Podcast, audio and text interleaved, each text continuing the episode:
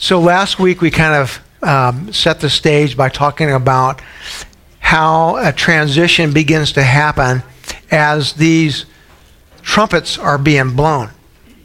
And as we've gone through the, the, the, trumpets, we've seen, you know, the ecosystem affected, the sea, the water, the fresh water, all affected. And then we all of a sudden we, we have this moment where, uh, remember last week, this eagle flies into mid heavens, kind of in between heaven and earth, and begins to cry out. And remember the, the word that the eagle uses three times in Greek is this word ouai, which is uh, translated woe.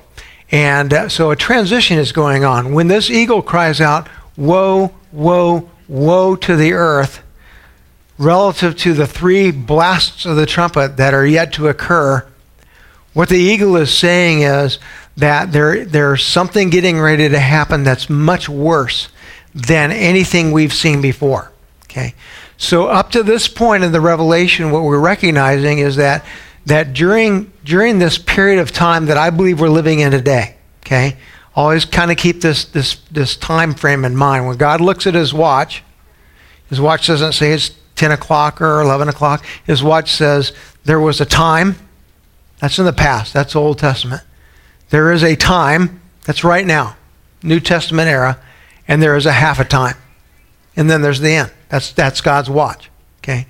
So I always tell people we artificially create this, a sense of time, but the real time, if you look at the clock, is we're, we're in that second period of time that began with Jesus Christ coming into the world, his birth as a baby. We're, we're transitioning towards what I believe is that half a time where we will see that period marked by something catastrophic that takes place on, on earth. And so, what's happened thus far in the revelation is he's been focusing pretty much on here are things you can expect to happen during this time frame that we're in. Natural, the, the world's natural resources are very much affected, right? Men's love grows cold, blood is spilt, um, all the horsemen are riding rampantly on the earth, and we see the effect of that. But all during this time period, God has been doing something that we can't see. In the spiritual realm, this battle is going on between fallen angels, right? God's Sabbath angels, his host of, of, of army, and you and me. We can't see the battle, but we experience it, very much so. Uh, when I talk seriously with Christians and, and ask them the question, have you ever sensed sensed in your life the presence of angels before? Okay. I love the response because so many will come back to me and talk about times when, yes, I sensed the presence of an angel. Can you prove it? No. Do you believe it was true? Absolutely. It's in the spiritual realm. I can't see it. In that same spiritual realm, there are fallen angels. I love to ask Christians this question Have you ever sensed the presence of fallen angels in your life? Many will tell me stories. Yes, I have.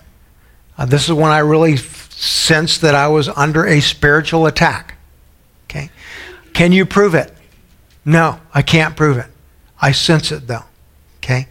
So what we can't see, but we know is absolutely a fact, is that during this time frame that we're in, what, what God is doing is He is literally holding back, not authorizing, is the way I like to say it, demons to, to in, in a full force way, come against us. Or even those who are outside the faith. So if you think about it, what's happening is we, we hear this, these next series of trumpets blow, is those restrictions that God has been placing upon the demons are loosened. And the demons are given more power to come against those who are outside of the faith.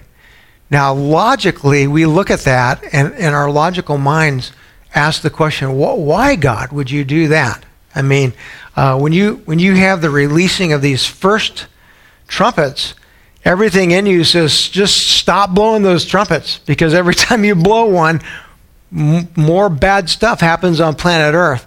And then you hear this, whoa, whoa, whoa, and you want to shout to God, just stop. Don't blow the next trumpet. And he blows it.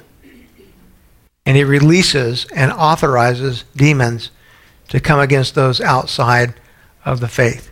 Do they come against those who are in the faith? Yes, they do. But remember, the Spirit of God is within you battling against those demons, right? And so uh, they're not able to separate you from Jesus Christ. They are not.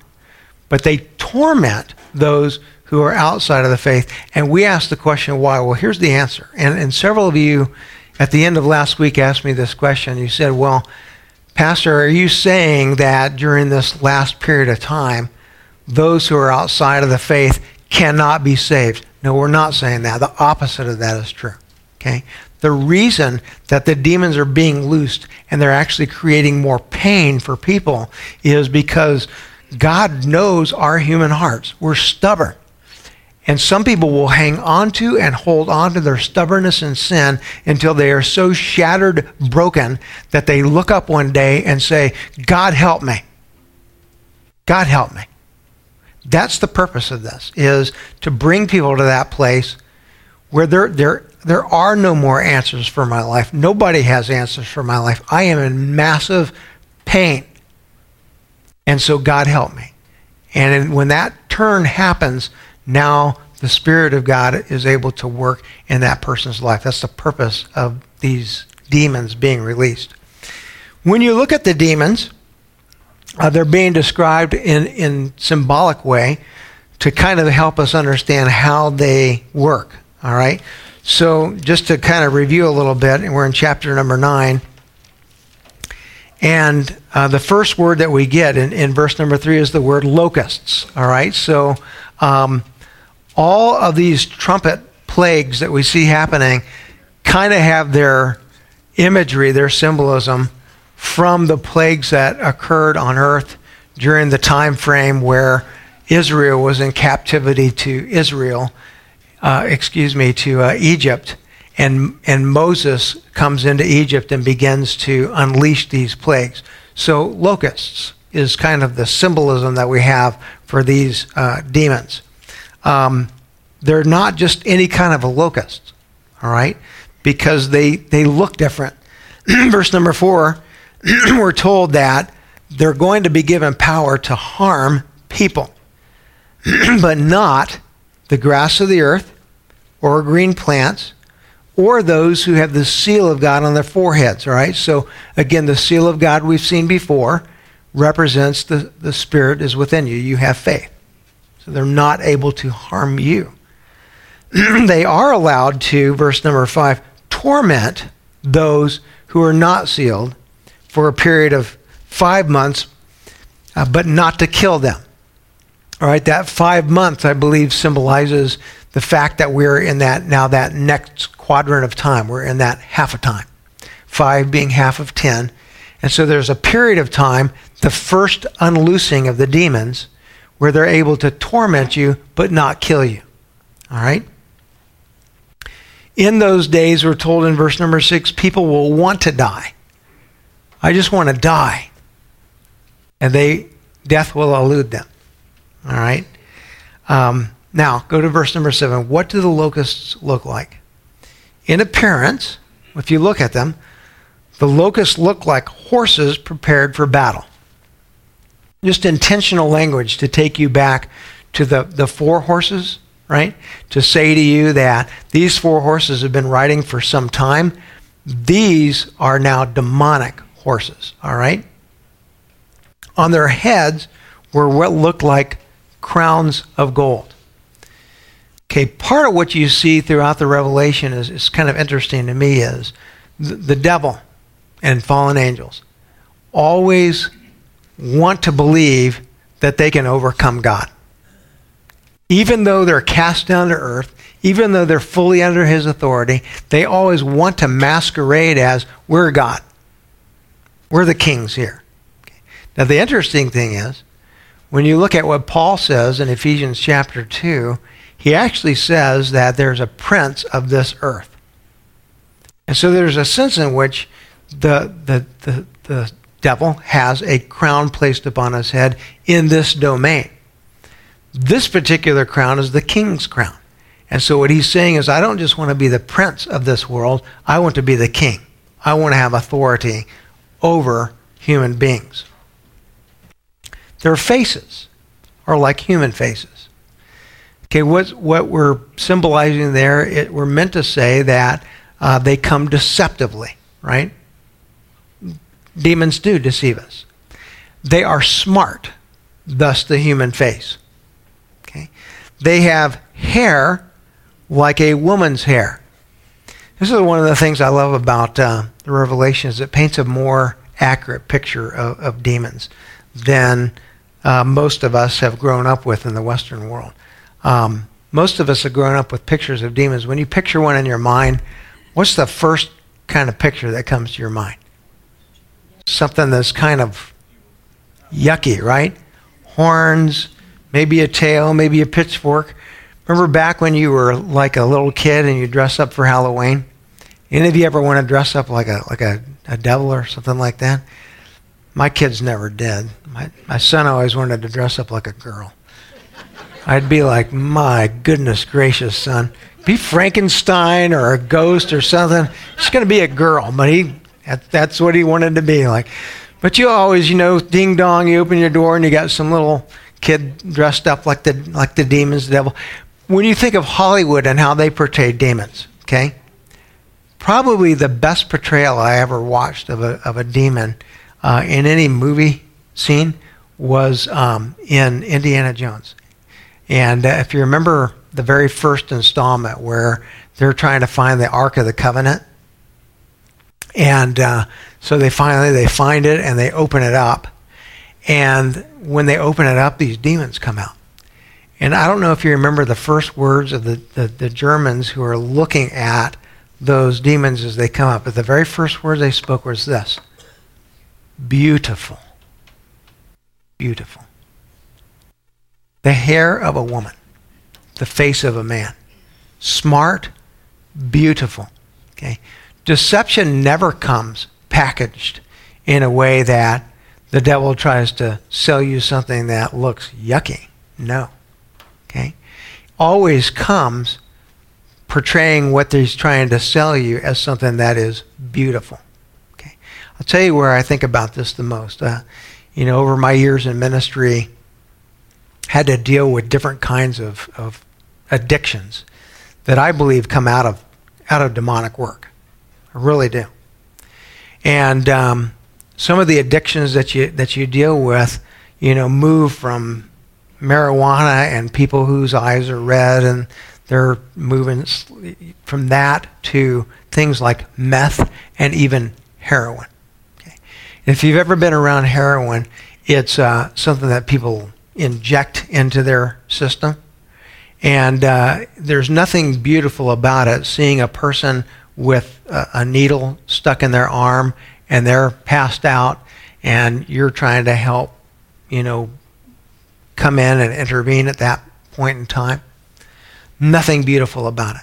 Okay. And you just sit there and you ask yourself, how did this person get to this place where they're willing to inject into their body this drug? Well, it didn't happen like that, right?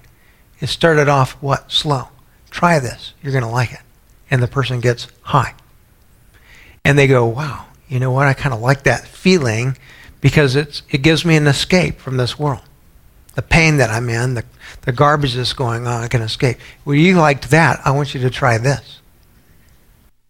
And all of a sudden, that person one day decides, you know what? Um, I really like the feeling that I get, and I'm not getting the high that I used to get over here, and so I'm going to try this this heroin. Have you ever had heroin? Anyone in here? I have. Uh, I was in the hospital. Well, Probably most of you have. It's actually synthetic heroin. It's manufactured. So they don't call it heroin, they call it Vicodin.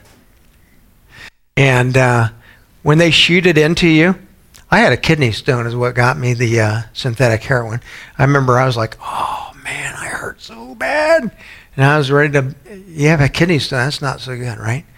Luther used to have a lot of those, right? He'd always tell people, I'm being stoned from the inside out. So I'm in the hospital. I'm like, I'm like Luther, I'm dying. And so they take me back there, and this guy says, Okay, we're going to put this line in you, and we're going to give you this drug. And he gives me this drug, and he comes back and goes, Okay, on a scale of 1 to 10. Starts off, scale of 1 to 10, how's your pain? I'm like, 15. He gives me this drug, he comes back, What's your pain level? I go, Well, maybe about a 3. I feel really good now. And he goes, A 3? He goes, You have a 3? And I'm like, Yes, sir. He goes, Okay, hang on a minute. He comes back and he has this little syringe and he goes, You're not going to have any pain anymore. And I'm not kidding you. He sticks that needle in there and goes, and it was instantaneous. Wow. Mm. Heroin starts off feeling good, total release from the world, right? And so all of a sudden you meet this person and they're willing to inject this stuff into their body and you're like, how in the world did you get there? Well, this is this is the beauty.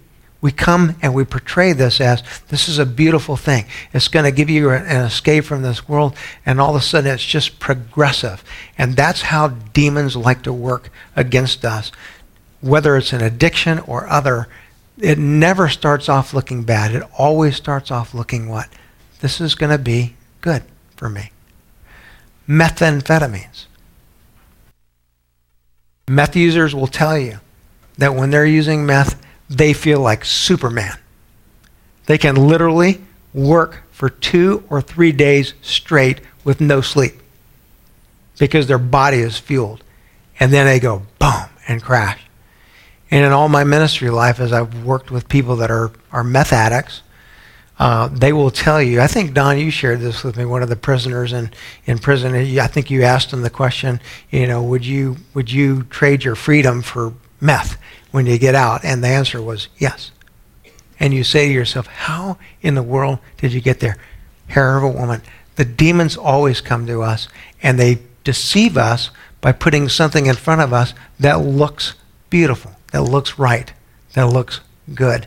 And all of a sudden we find ourselves stuck in something that is sick and horrible and begins to break us, right? That's why they're that's why they're portraying the demons this way. They're like a locust, but not a locust. The face of a man, intelligent. The hair of a woman, the crown of gold, because they want to rule you. They want to rule you. And then the teeth are like a lion's teeth, because when you finally see them for who they are, back to Indiana Jones, that's how it started. Beautiful, and then all of a sudden, just like that, terrifying. Their goal is to rip you apart. It's what we read today in 1 Peter chapter 5 like a lion seeking to devour you. Here's what I know about demons they won't stop until they completely own you and completely destroy you. Their goal is to destroy every part of your life. And so they're described this way. They had breastplates like breastplates of iron. They're resistant. They don't give up easily. When you come against them, they don't just back away and say, whoop, better leave that one alone. No, they'll come back again and again and again, watching for your weakness.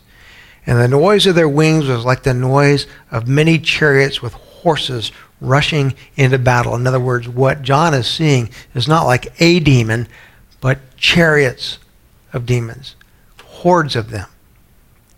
Now, this is kind of interesting, and I'm going to do a cross reference for you because I think this is important this description of how, how they harm you. Okay? Verse number 10 says, They have tails and stings like scorpions and their power to hurt people for five months is in their tails. They have tails like a scorpion. Okay? Let me ask you this question. In the New Testament, when you think about the way that Satan works against us, the way that he stings us, and you think of the word scorpion, is there a chapter of Scripture that quickly comes to your mind? Nope. Let me give you one. So I'm going to have you turn there. It's one that you guys have, have read hundreds of times before, but I want you to read it just a little bit differently today. 1 Corinthians chapter 15. It's very familiar to you. Go all the way, if you turn to 1 Corinthians 15, let's go all the way over to, let's go to verse 50 and start there. Okay? By the way, uh, tell me where you hear these words read most often. Verse number 50. I tell you this, brothers, flesh and blood cannot inherit the kingdom of God. This is a spiritual battle. Nor does the perishable inherit the imperishable. Okay? I kind of like those words. I'll come back to them in a minute. Behold, I tell you a mystery. We shall not all sleep, but we shall all be changed. Um, we're kind of working right now on a new plan, right, for our nursery here. Kind of an upgrade to that and, and make it a little bit stronger. This is the verse from Scripture that I want to have put over our nursery. We shall not all sleep, but we shall all be changed. it's a great nursery verse, isn't it? Okay. okay. It says, In a moment, in the twinkling of an eye, at the last trumpet, we shall all be changed. For the trumpet will sound, and the dead will be raised imperishable.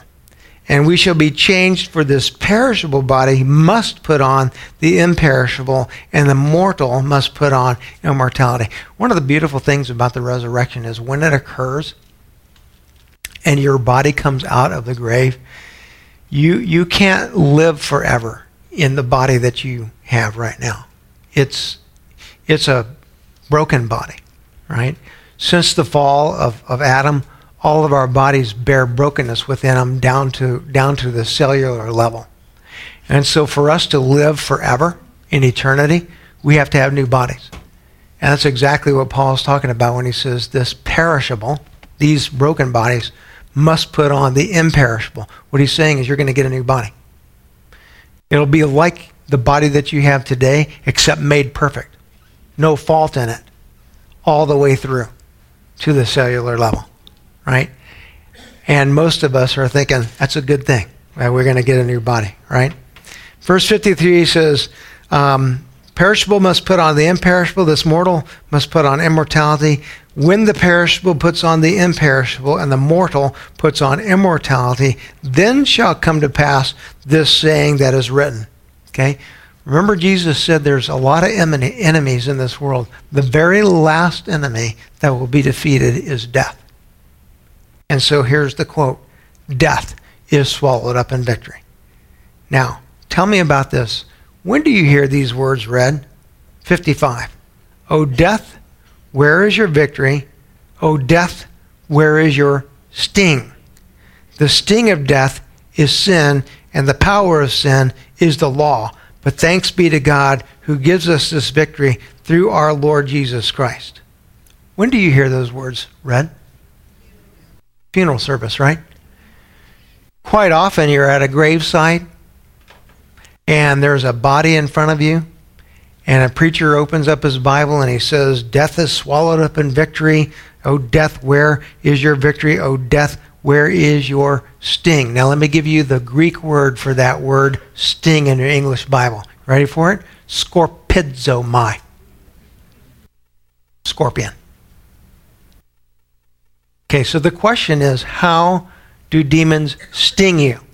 The answer is in verse 56 the sting of death is sin.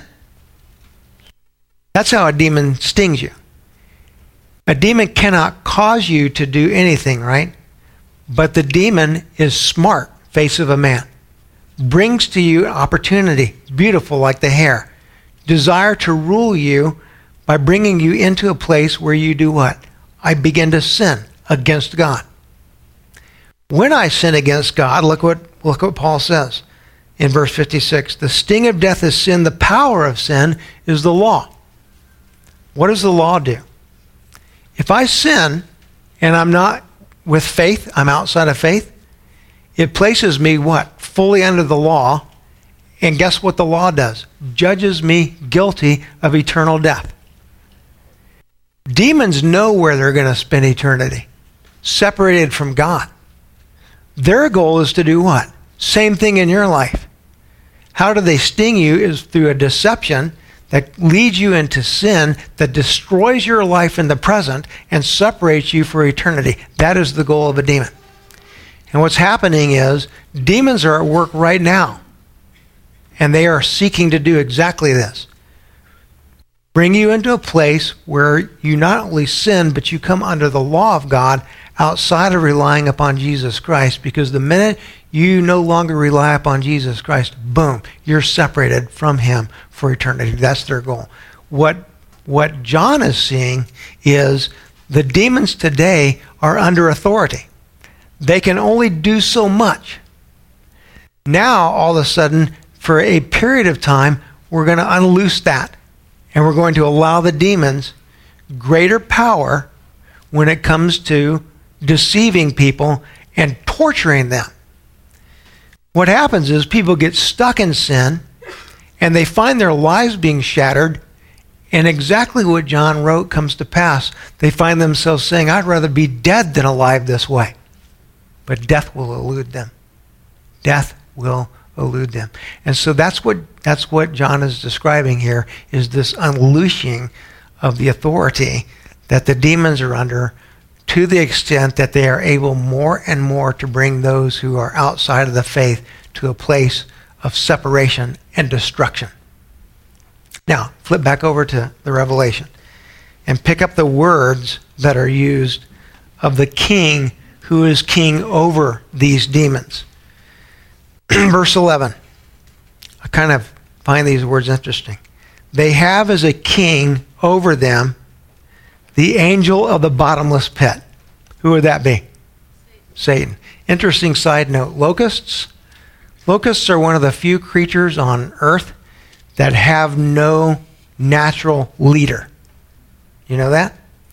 When I love to watch the birds fly here in Grand Island, you'll always notice there's a, a lead bird, right? Now they'll switch places, next lead bird. Um, if you've ever had to deal with ants in your house, you know, one time we had these big old carpenter ants in our house the exterminator came and he looked and he went, mm. And I went, that doesn't sound good. That sounds like it's going to cost a lot of money. He's like, yeah. He says, well, these ants, you really, we'll spray them and we'll kill them, but they'll just keep eating your house and coming in your house until we find the queen. When we find the queen, we can take them out. And sure enough, I mean, found that queen. That queen was big old mama. Once the queen was dead, guess what? Ants are gone. Just like that. Locusts have no king. These are not locusts. These are demons, and they have a king. And notice his words, uh, or his names. I think this is interesting. His name in Hebrew is Abaddon. In Greek, he is called Apollyon. Right? So I kind of made, made a couple of notes for myself uh, whenever I think about who, who the king is um, I think a little bit about these names that he's given. And the names are kind of interesting. We like to refer to him as, as Satan or the devil. All right, so Satan, if you literally translate it into English, you know what it means? Adversary. Okay. Devil, if you literally translate it in English, means accuser. And if you put those two together, two most common English words for the devil is an accusing adversary. It's actually a courtroom word. So he would be the prosecuting attorney. Back to the way the demons sting you. When we die, we're in a court of law, right? It's not kind of like, oh, well, Jesus kind of loves you and he no. You're in a court of law and you're on trial. And everything you've done in your life is now put in front of the judge, right? If I'm under the law outside of faith in Jesus Christ, guess what? I'm stung because I have failed and I am judged guilty outside of the faith. By who? The prosecuting attorney who stands in front of God and says, This one sinned. This one sinned against you. Look at all the mass of sin. Now, that same prosecuting attorney will be present when we are judged. How about this one? How about Luke? have I got a case against Luke? This one sinned. This one sinned mightily against you. When we are under faith in Jesus Christ, guess what the judge says? I can't see anything. I see none, no sin, none at all. Why? Because we are covered completely by the life and work of Jesus Christ, who completed the law on our behalf with perfection. And the judge says, not guilty. Right?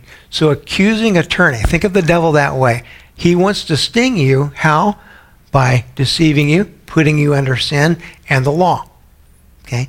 Jesus wants to free you from that through his blood.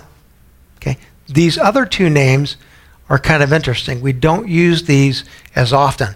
Most people don't run around calling the devil Abaddon or Apollyon, but they are interesting words. Here's what they mean Abaddon literally means ruin, the ruiner. That's what he's after. I want to ruin your life. Okay? Um, the second word, Apollyon, destroyer.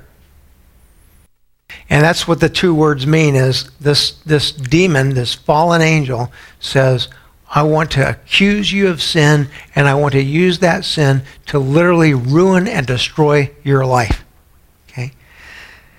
I think about this sometimes in the world of, of psychology and, um, and counseling. Uh, outside of, of Christian counseling, there's a lot of good theorists that have, have come and, and put some, some good tools into the hands of counselors when it comes to you know addressing some of the things that go on in our lives that just mess us up. But the one thing that that counselors don't have in front of them when they're dealing with a human being is the reality that that human being is not just physical and not just emotional they are a spiritual being. And i really do believe that a lot of the messes that happen in our lives you can attribute them to the work of a destroying, ruining, fallen angel. They're constantly at work in our lives. That's their goal, is to find those places of weakness and to tear us down. And so I think about this all the time is here's what the enemy is after. Here's what it means to be sealed. It means that there's a spirit of God in you that is battling against those fallen demons and that places us under the blood of Jesus Christ. Okay. Now, the worst words that you hear, the worst words that you hear in this whole section is verse number 12. The first woe has passed. Behold, two woes are still to come. Isn't that lovely, wonderful news? I mean, if you're John, you're saying to yourself, that was the first one? Please don't blow any more trumpets. I mean, these trumpets, they sound nice, they're good, they're shiny. Don't blow them, whatever you do. Well, guess what? They're going to get blown. And the sixth angel, verse 13, blew his trumpet. This one scares me. It really does, because when, when I read it, I think about what will it mean to be alive during that half a time. Well, during the first portion of it, demons are unleashed. The goal is to ruin people's lives. God's goal is to find that person in that, in that mess of a ruin and reach down through Jesus Christ and say, Let me be your hope. That's his desire. Okay. This, this next section paints a picture that we've never seen before, but it will occur during that last period of time. I heard a voice from the four horns of the golden altar before God. Okay, now, now go back and remember. We've seen this altar before, right? It symbolically takes us back into the temple or the tabernacle. What is happening on that altar? Sacrifices. What in the past have we seen under the altar? Remember? Souls. Whose souls? Martyrs. What are they crying out? Vengeance. How long, O Lord, how long before you avenge our blood? Guess what the answer is? It's right here. Right now, I avenge your blood. And part of what begins to happen in this last period of time is now the unleashing of demons, not only to harm and torment and seek to ruin people, but to do what? Just watch. Verse 14 saying to the sixth angel who had the trumpet, Release the four angels who are bound at the great river Euphrates. Release, if you look at the Greek word behind it, luthon is to loose them, let them loose. Okay.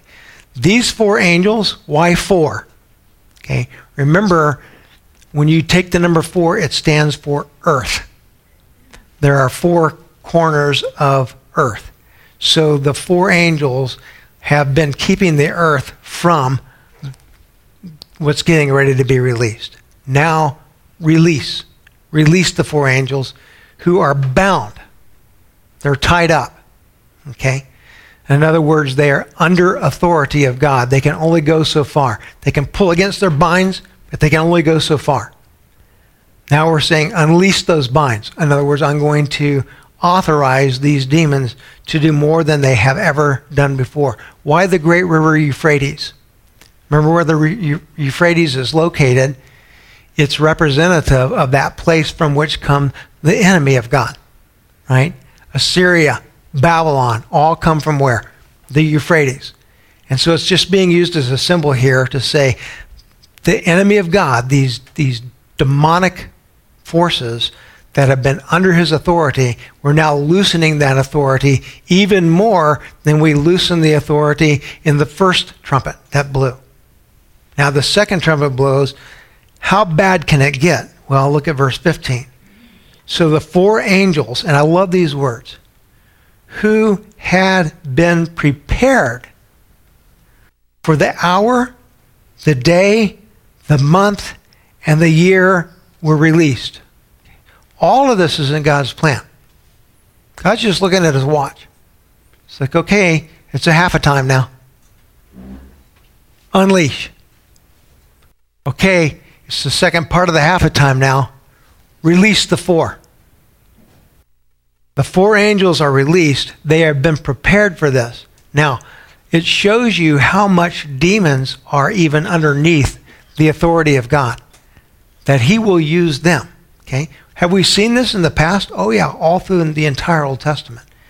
Every single time that God would bring Israel to their knees, remember how He would do it? He would use a foreign pagan king. And you would say, God, why, why are you using a pagan? Because I'm going to bring people to their knees. Now I'm authorizing these angels to do what? To kill a third of mankind. Never in history, ever, since we've been on planet Earth, have demons been allowed to kill a person. Ever.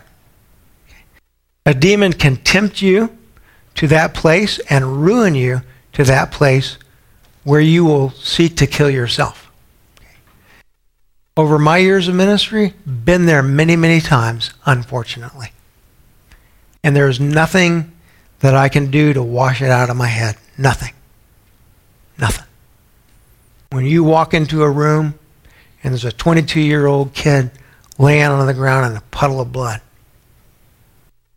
because he took his parents' gun and shot himself between the eyes. That didn't go away from you. When you, on Christmas Day, walk into the living room of a home and you see a Christmas tree and all the gifts wrapped up underneath that Christmas tree, not a one of them opened. Because the family is sitting on the couch buried in tears. And in the room next door is the young lady who took pills on Christmas Eve and took her life. That never goes out of your head. And unfortunately, as a pastor, those things are stuck inside of me. The number of times that I've walked into that situation and recognized that a demon didn't kill that person, but definitely were involved in bringing that person to a place where their life felt ruined, where they said to themselves, It's hopeless. I give up. I quit. Not even God can help me, and they take their life. And I think to myself, that damn devil has been at work here, but he cannot kill. Not yet. But in the second half of the half a time, unleashed. Not to kill a few men, but a third of mankind. And so, what we'll experience if you were alive on planet Earth during this period of time is you will literally see people who are caused by demons to kill themselves, and some who are killed. And I have no idea what this is going to look like in the newspaper because the newspaper doesn't even recognize the spiritual realm, but there will be people who end up dead because a demon killed them, took their life. And these demons are prepared for. In other words, God right now, today, is saying, I've got them ready. The four. I'm going to unleash them. And they're going to kill many men. The purpose of it is what? God hates men? No. The purpose of it is to bring about repentance on planet Earth before the very end comes. The reason that you see this escalation is because God is watching his watch. He says, I'm getting ready to blow the trumpet, the last trumpet, the trumpet. When I blow that trumpet, it's late, too late. It's done, it's over. And so there's an escalation of seeking to bring people to a place where they are so broken that they cry out, Dear God, help me. That's why we're seeing it escalate. All right, let's stop there. Lord God.